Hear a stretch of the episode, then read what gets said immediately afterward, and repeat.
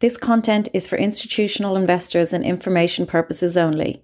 It does not contain investment, financial, legal, tax, or any other advice and should not be relied upon for this purpose. The materials are not tailored to your particular personal and or financial position.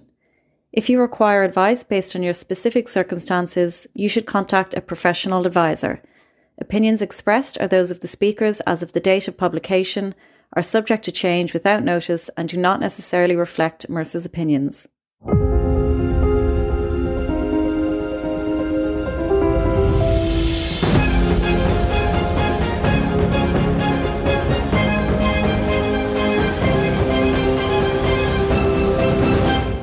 Hello, and welcome to Critical Thinking Critical Issues.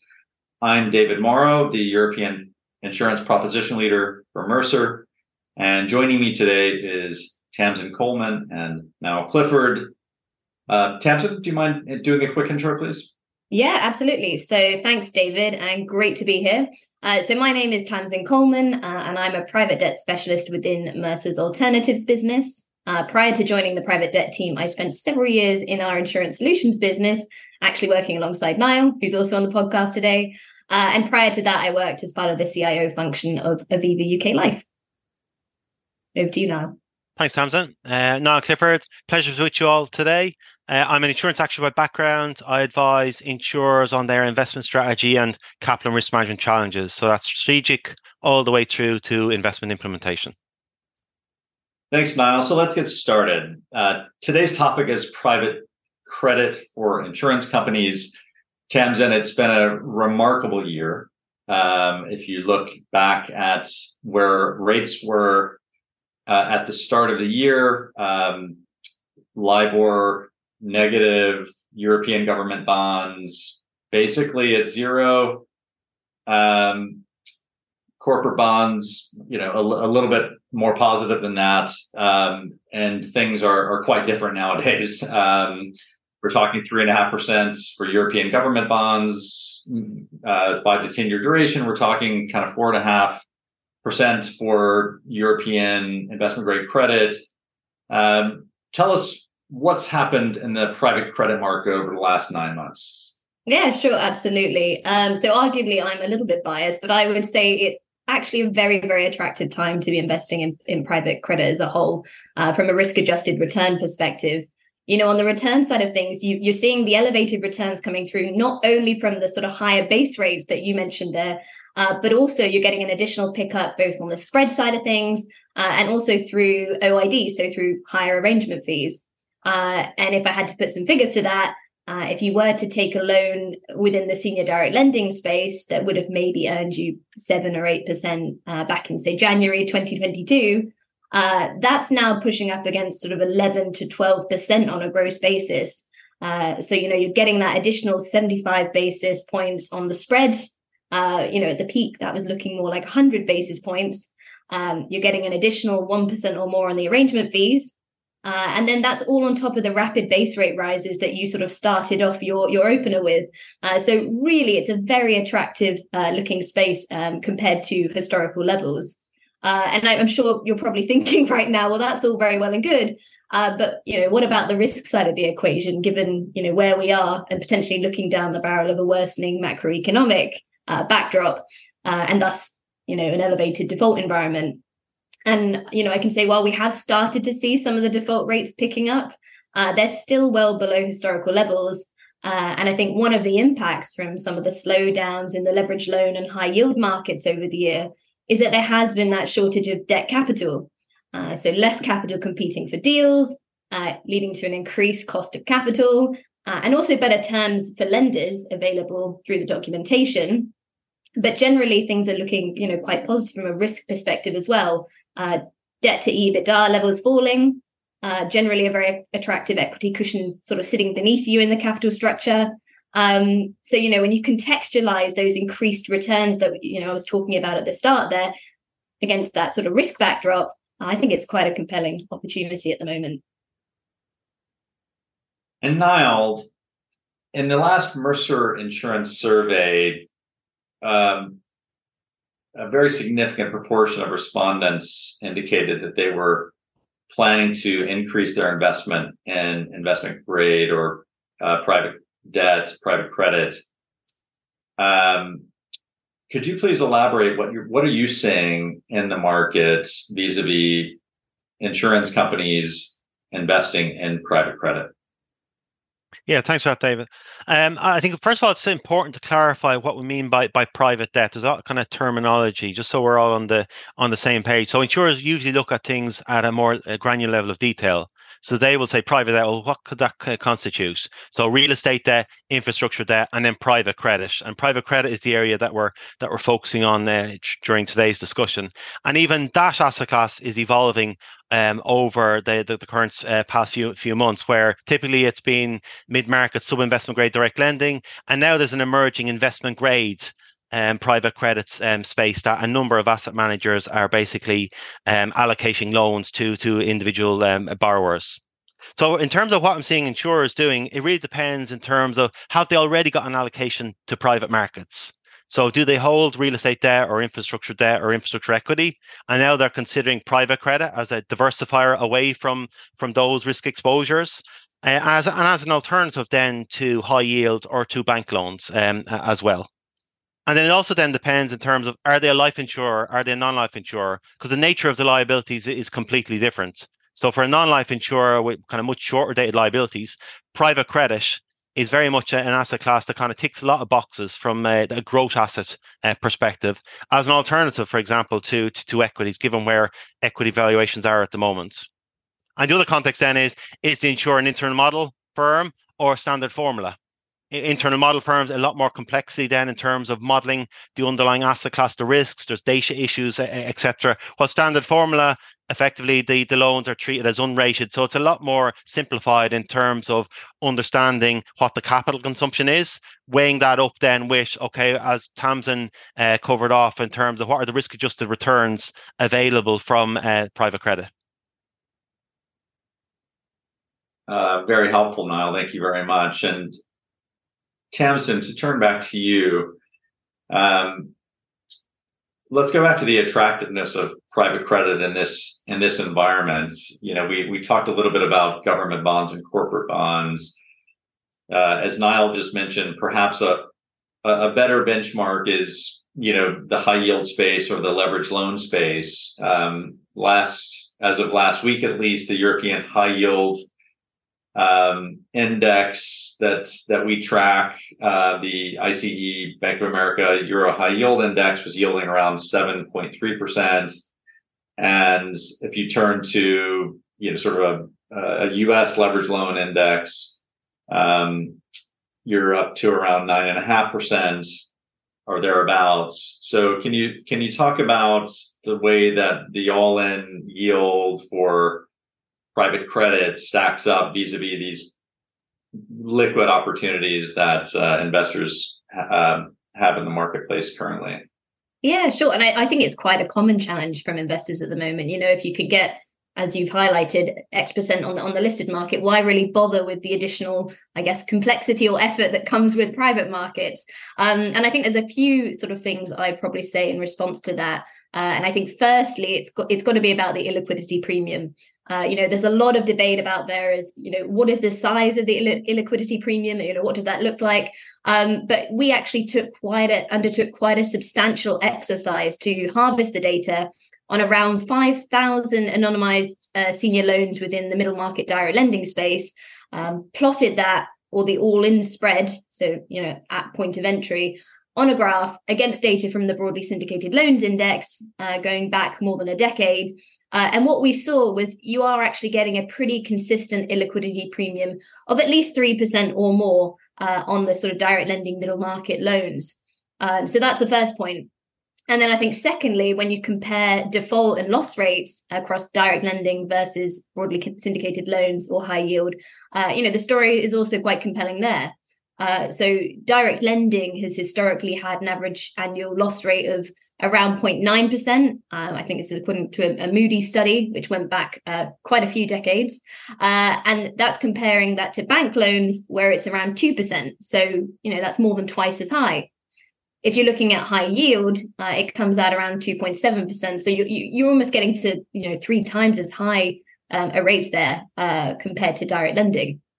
And that's in part due to the higher recovery rates that, that you see in direct lending in the event of default, um, but also some of the structural protections you have by way of covenant, seniority in the capital structure, uh, asset security. Um, but I think also the fact that you do have the ability to get round the table with uh, the sponsors, private equity sponsors, uh, to try and find a solution before things uh, really do get too bad. So that's sort of you know very helpful within the direct lending context. Um, so that's a rather long-winded way of saying I think it's absolutely worth the trouble uh, dipping into the private markets world when you compare it to to its listed counterparts um, of a similar sort of risk risk uh, equivalent, if you like. Yeah. So to to summarize, um, similar or less risk, um, higher yield. There truly is a, a, an illiquidity. Uh, there's no free lunch, but there there truly is an illiquidity premium yes. that investors uh, can be can harness if they can handle the the lack of liquidity uh, that is you know is is is part and parcel of this marketplace. Exactly. So, and to stay on that topic, Niall, in terms of some of the challenges that insurance companies may have when it comes to investing in in private credit, I mean, we we we do know that insurance company teams are stretched. And to go back to the Mercer insurance survey from 2022, 63% of the respondents said that they had a lack of internal expertise that was limiting their ability to invest in private markets. Uh, so, could you elaborate on that, Niall, in terms of what you're seeing in the market? What are some of the challenges insurance companies are facing when it comes to investing in private credit and how are they how are they addressing those challenges? Yeah i think the introduction of solvency 2 particularly the prudent person principle really raised the bar in terms of insurers having to demonstrate that they understand all of the risks within their investment portfolio. And that's very kind of pertinent when we start exploring then uh, private market asset classes like like like private credit. The insurers need to be able to to measure, to manage, to monitor, to control, and report on, on all of those risks at different levels through the organization. So, for example, the chief investment officer would need to have a different level uh, of knowledge compared to a board member or to a non-executive director, um, for for example.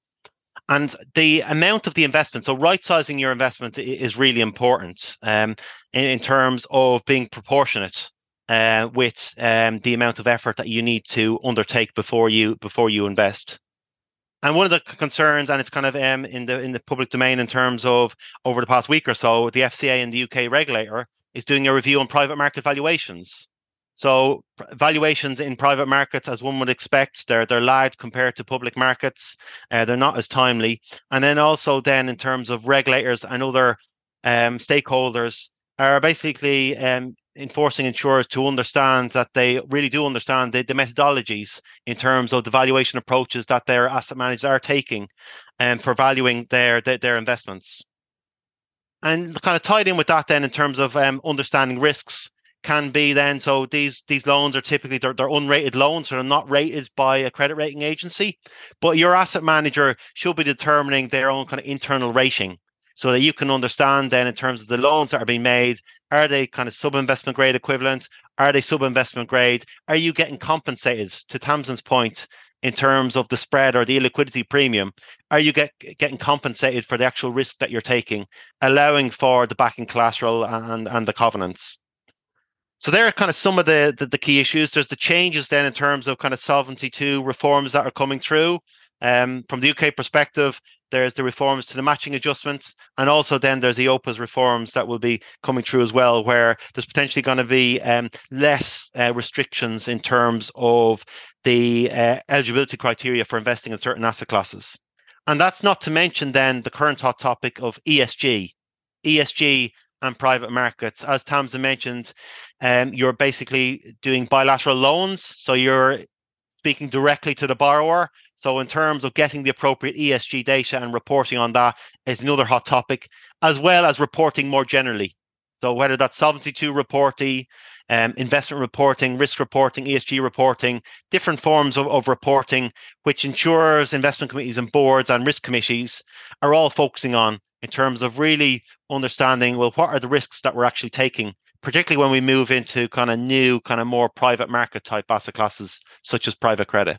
Yes, and Niall, and that's and that's even before you get to implementation considerations. So you decided you want to invest. How are you going to invest? And tell us uh, a little bit more about that, Niall. Yeah, yeah, that, that's right, David. So uh, when you, you've done your strategy, you've determined, okay, what's the materiality of your investment, then it's okay, well, how are we going to actually get our, our capital into the, the new investments? And, that's where typically their smaller insurer would invest in kind of commingled pooled funds. And then the large insurers then would use segregated mandates.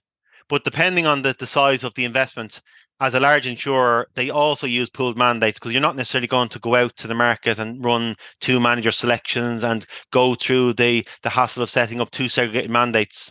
So, so that's where uh, the large insurers also use kind of pooled pooled funds, and that's to get kind of diversification as well uh, at a kind of a, a faster a faster pace and also then in terms of diversifying your your alpha risk in terms of not betting um, all of your all of your eggs on, on one particular manager. It might be a different geography a different style of manager w- w- within private credit or they might have different we'll say credit uh, selection or underwriting kind of capabilities or certain kind of subsectors. So they're all kind of key um, important parts that that need to be kind of uh, borne in mind um, when effectively then implementing and Tamsin, I think you had a, a, particular point that you wanted to cover in terms of that, the, the whole point about diversification in terms of some uh, illustrative yes. examples. Yeah, exactly. I, I, actually think there is no other asset class out there where diversification is as integral to your return outcomes as it is in private debt.